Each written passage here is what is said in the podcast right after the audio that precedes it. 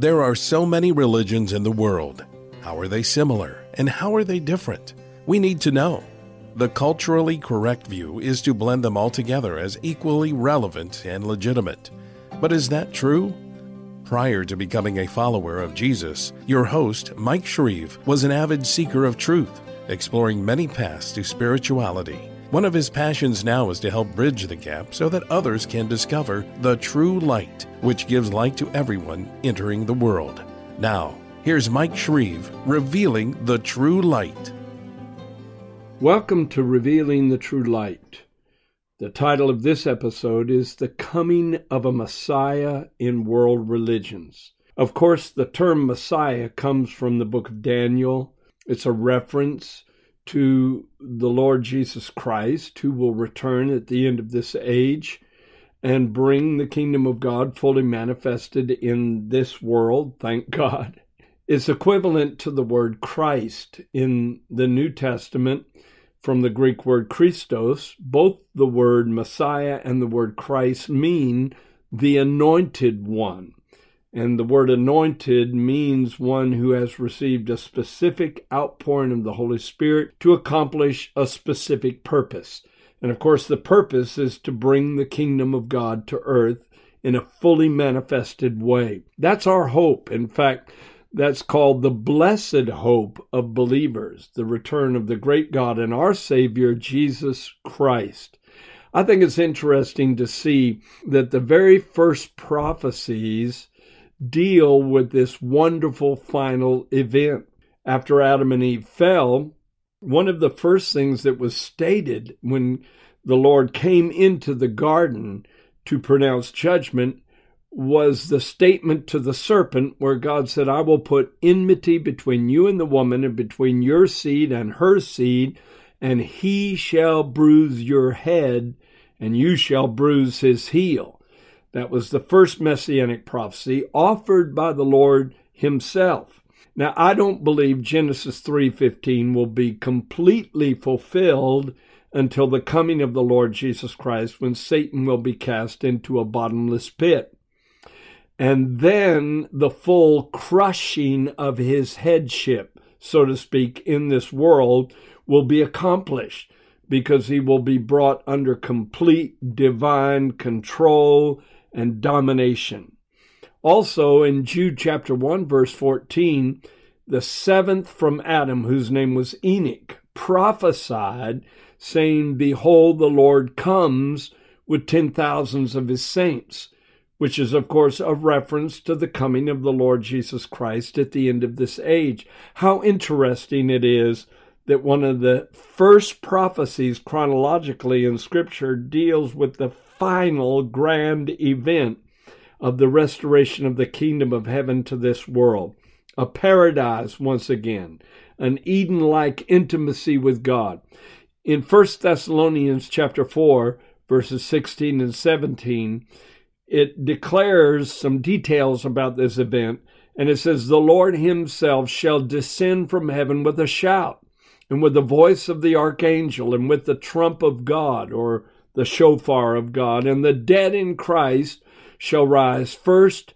Then we which are alive and remain shall be caught up together with them in the clouds to meet the Lord in the air, and so shall we ever be with the Lord. When Jesus comes back again, there will be some radical changes in this world. Nation shall not lift up sword against nation, neither shall they learn war any more.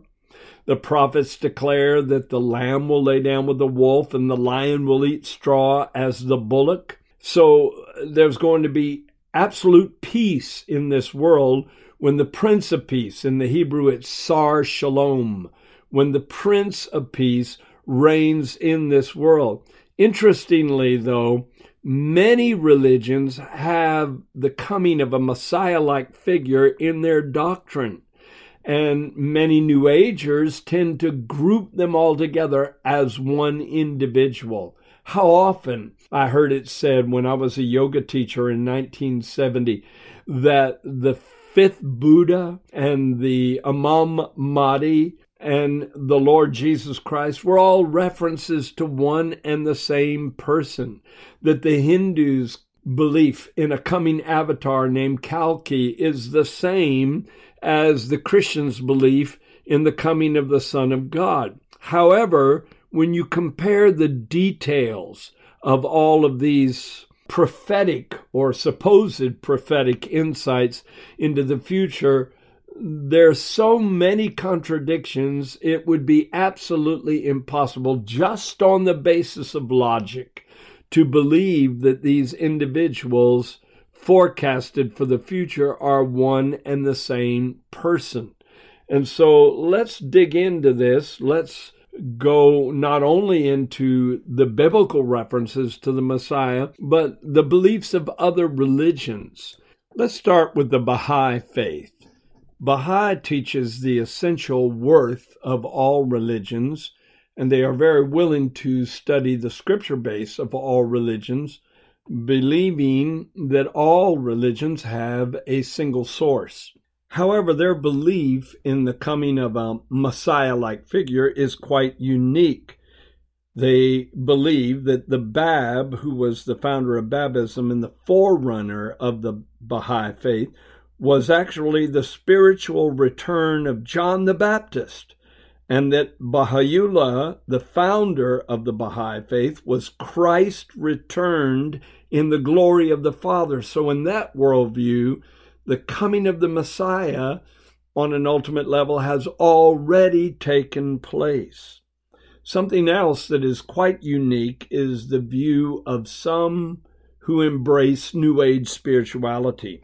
Helen Schucman, in her book, A Course in Miracles, gives this point of view Christ's second coming, which is sure as God, is merely the correction of mistakes and the return of sanity. It is the invitation to God's Word to take illusion's place, the willingness to let forgiveness rest upon all things without exception and without reverse.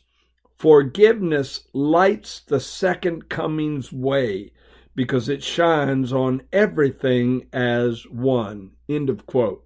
So, according to her perspective, the second coming of Christ happens on an individual level when a person turns away from bitterness and selfishness and an ego driven life and becomes a forgiving and loving person.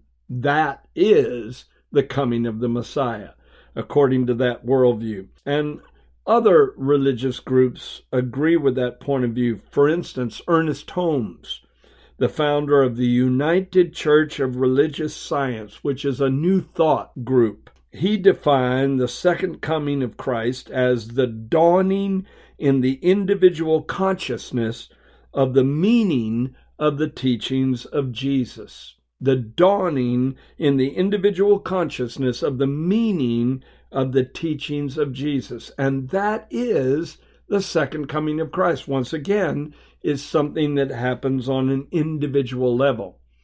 The man who won me to the Lord back in 1970 Kent Solomon was a student of a guru named Yogananda, a very famous guru at one time in this country. He founded a group called Self Realization Fellowship, and he would explain that the second coming of Christ was metaphysical. The whole idea of Jesus descending out of the clouds was symbolic, and that on an individual basis, the second coming of Christ happens when a person overcomes the darkness of this world by recognizing the inner light. In a universal sense, through his oneness with the divine Christ consciousness, Jesus, according to Yogananda, is incarnate in all that lives. And if you have eyes to behold, you can see him enthroned throughout the creation. And so that insight or that ability to have that kind of perception of the enthronement of Jesus in all creation is, on an individual basis, the second coming of Christ. It happens to each individual who enters an enlightened state of mind. Now, I heard also the proposed idea that there would be a coming figure, a charismatic person who would unite the world in harmony and move us into this new age called the Aquarian Age, which is a term out of astrology that talks about a coming era of peace on earth in which wars will cease and many problems in the human race will be solved. And quite a few of those who embrace the idea of a new age coming, the Aquarian age, that's where you get the term New Age movement.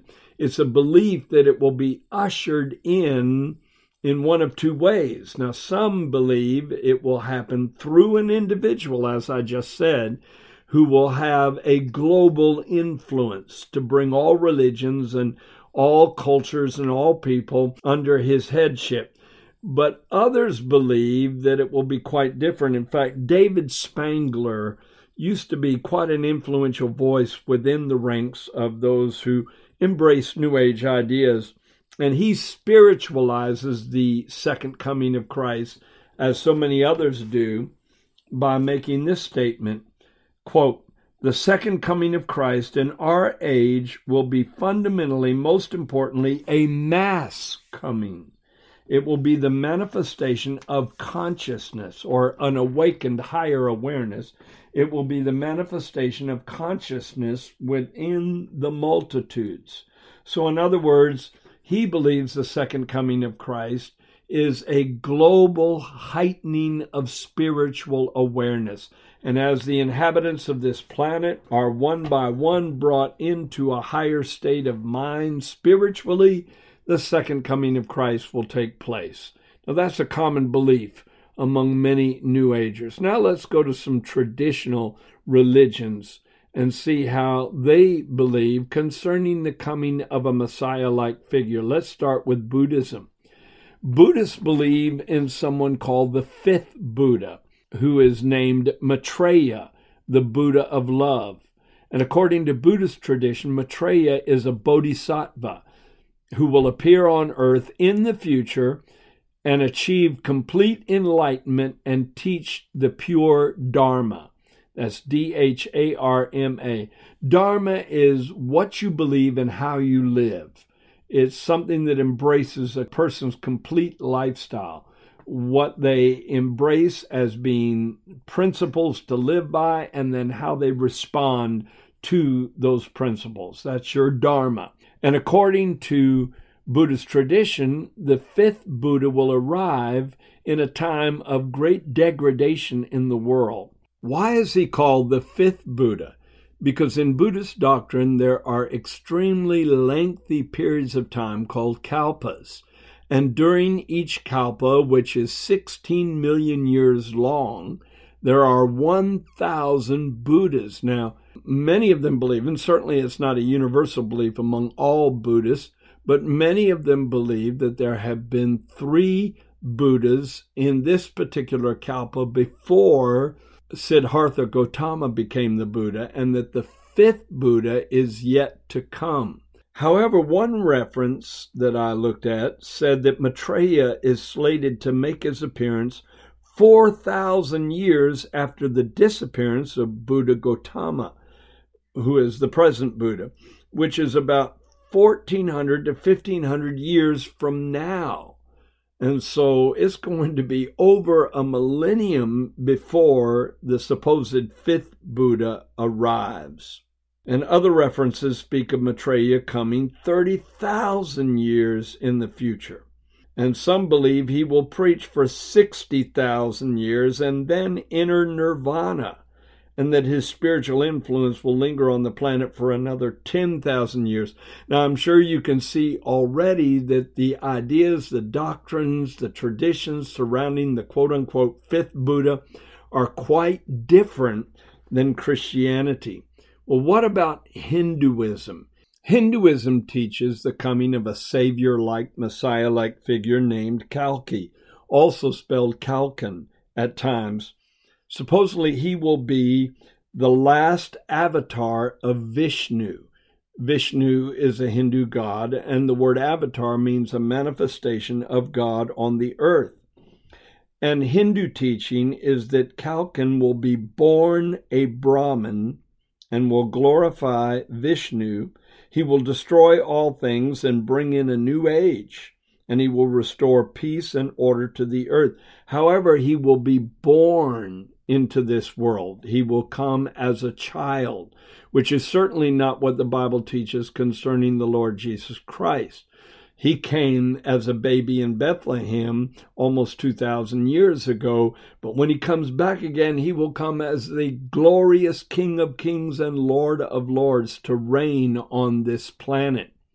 Now, also, Hindus believe that Kalkin will arrive at the end of the present Kali Yuga, which is an age of degradation that's going to increasingly get worse and worse until finally this avatar like figure, this messianic figure, arrives. But that, according to their calendar of years will not happen for another 425,000 years, which is completely different than what Buddhists believe concerning the fifth Buddha. Now let's go to the Muslim faith. Muslims teach the coming of someone called the Imam Mahdi. And the word Mahdi means the guided one. And the Imam is the leader of the Muslim faith according to Shia theology. There are two main groups in the Muslim faith one is Shiites and the other is Sunni. And some Sunnis believe in the coming of a Mahdi or a rightly guided one at the end of time, but it's primarily a Shia idea or concept. And they believe that this Imam Mahdi will be a descendant of the Prophet Muhammad. He will be named with the name Muhammad, and he will come forth from the line of Muhammad's daughter named Fatima. Now, in order to fulfill all those criteria, this would be a completely different person than the fifth Buddha or the, the avatar yet to come in Hinduism. Muslims believe that the Imam Mahdi will come and wage war against the Antichrist, and that at a certain point, Jesus will return and he will assist him in this battle, and that the Imam Mahdi will die, and then Jesus, Isa, will reign on the planet and return the world to the Muslim faith. And after 40 years of reigning on the earth, Jesus will die. And so, again, it's much, much different than the biblical outlook for the future. Let's go to Zoroastrianism, which is not a very well known faith, but I do believe it's important to see what they believe concerning a coming Savior or Messiah. They name that person Saoshyant in Zoroastrian eschatology, one who will bring about the final renovation of the world. And so there's this passion, this desire in just about every religion of a coming individual who will bring divine order to this crazy world that we live in and somehow restore a paradise like existence. The word Saoshyant means one who brings benefit, and of course, the benefit will be a heaven on earth existence. However, Zoroastrianism teaches that this person will be one of three future saviors one for the end of each 1,000 year period that will comprise the last 3,000 years of the world. And all three, now listen to this all three will be born of maidens who conceived while they were bathing in a lake that miraculously preserved the seed of the prophet Zoroaster himself. Did you hear that? That somehow his seed would be preserved and these women would conceive while bathing in a lake. Mm. And so a natural birth would be necessary again for the coming Messiah like figure in that religion.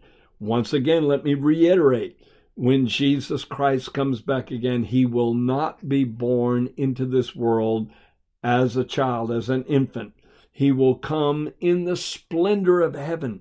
The Bible says he will come with flaming fire and all his holy angels. Not one angel will be absent from this grand event. Zacharias said his feet will stand on the Mount of Olives and the mountain will split in two. The Mount of Olives is directly across from the eastern gate in Jerusalem, which leads into the Temple Mount area, and that he will set up the government of God on earth centered in Jerusalem. The dead in Christ will rise. We which are alive and remain will be caught up to meet the Lord in the air, will be changed, will be glorified in a moment, and we will be thrust into a new era, the Messianic age, which, according to John's writings, will last a thousand years. But the key element is that when Jesus comes back again, heaven will come to earth, and there will be a beautiful transformation of this world that is indescribable in words. Let me conclude this whole program by saying that the Lord Jesus Christ, Yeshua Mashiach, the hope of the believer, is not the same as the fifth Buddha, is not the same as the Imam Mahdi is not the same as the Jesus that will come after the Imam Mahdi. Now, some New Agers teach that the Imam Mahdi and Jesus are one and the same. And of course, in Muslim doctrine, they are completely different. He will not be the last avatar of Vishnu because Vishnu is a non existent deity, an imaginary god that Hindus believe in. So all of these ideas cannot be merged together into one belief system. To think so is wishful thinking and ignorant of the details that are included in the legends and the traditions surrounding these Messiah like figures that are forecast for the future. The Bible is the only source of true revelation, and in biblical revelation, we know the identity of the one who said, Behold, I am coming quickly. We put our trust in him. He's the same Savior that died on a cross and rose from the dead and promised that he would come again in like manner, even as he left. That was the last message when he ascended into heaven. The disciples saw two angels who said, Why do you stand there gazing up into the heavens? This same Jesus you see go away will come again in like manner as you see him go. That's our hope, that's our trust, that's our faith concerning the future of this world.